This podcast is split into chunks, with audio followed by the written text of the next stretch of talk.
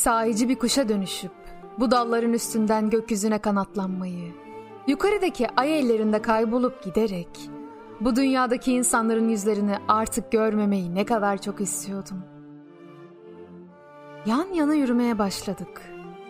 Yeni yakalanmış bir kuşun yüreğinde göğsünde nasıl atarsa benimki de öyle atıyordu.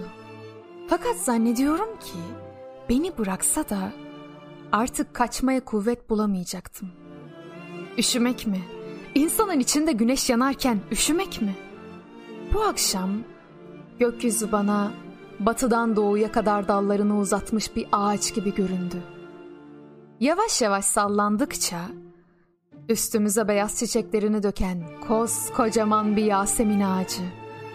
Dağlarda ismini bilmediğim bir ot yetişir. İnsan onu daima koklarsa bir zaman sonra kokusunu daha az duymaya başlar. Bunun ilacı bir zaman kendini ondan mahrum etmektir.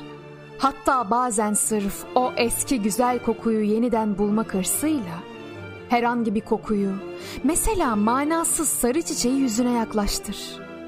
Bu ot, güzel kokusu için bazen mihnete de uğrar. İnsanlar onun parmaklarının arasında örselerler, hırpalarlar. Feride, seni bu ıstıraptan derinleşmiş gözlerin, mahzun düşüncelerden yorulmuş güzel yüzünle ben, bu hırpalandıkça derinleşmiş gözlerin, kokusunu artan çiçeklere benzetiyorum. Çünkü artık gözlerin gülmüyor. Benim bu manasız gibi görünen sözlerimle eğlenmiyorsun. Bu son ayrılık saatinde niçin hakikati saklamalı? Bu okuyamayacağın defteri ben senin için yazdım. Evet, ne söyledim ve ne yazdımsa hepsi senin içindi.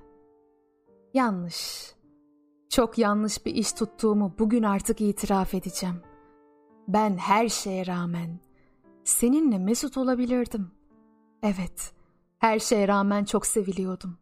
Sevildiğimi de bilmiyor değildim. Fakat bu bana kafi gelmedi. İstedim ki çok, pek çok sevileyim. Kendi sevdiğim kadar değilse bile. Çünkü buna imkan yok. Ona yakın sevileyim. Bu kadar sevilmeye benim hakkım var mıydı?'' Zannetmem Kamran. Mübalağa etmiyordum. Bu bir feryattı. Ben küçük, cahil bir kızdım. Sevmenin, kendini sevdirmenin de bir yolu var, değil mi? Halbuki ben bunları hiç, hiç bilmiyordum. Senin sarı çiçeğin, taş atmak için söylemiyorum. İnan bana. Madem ki seni mesut etti, ben hayalimde onunla barışıyorum.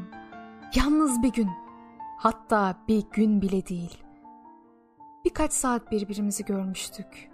Hangi gizli ruh, alakası bizi birbirine bağlamış, birbirimizin kollarına atmıştı?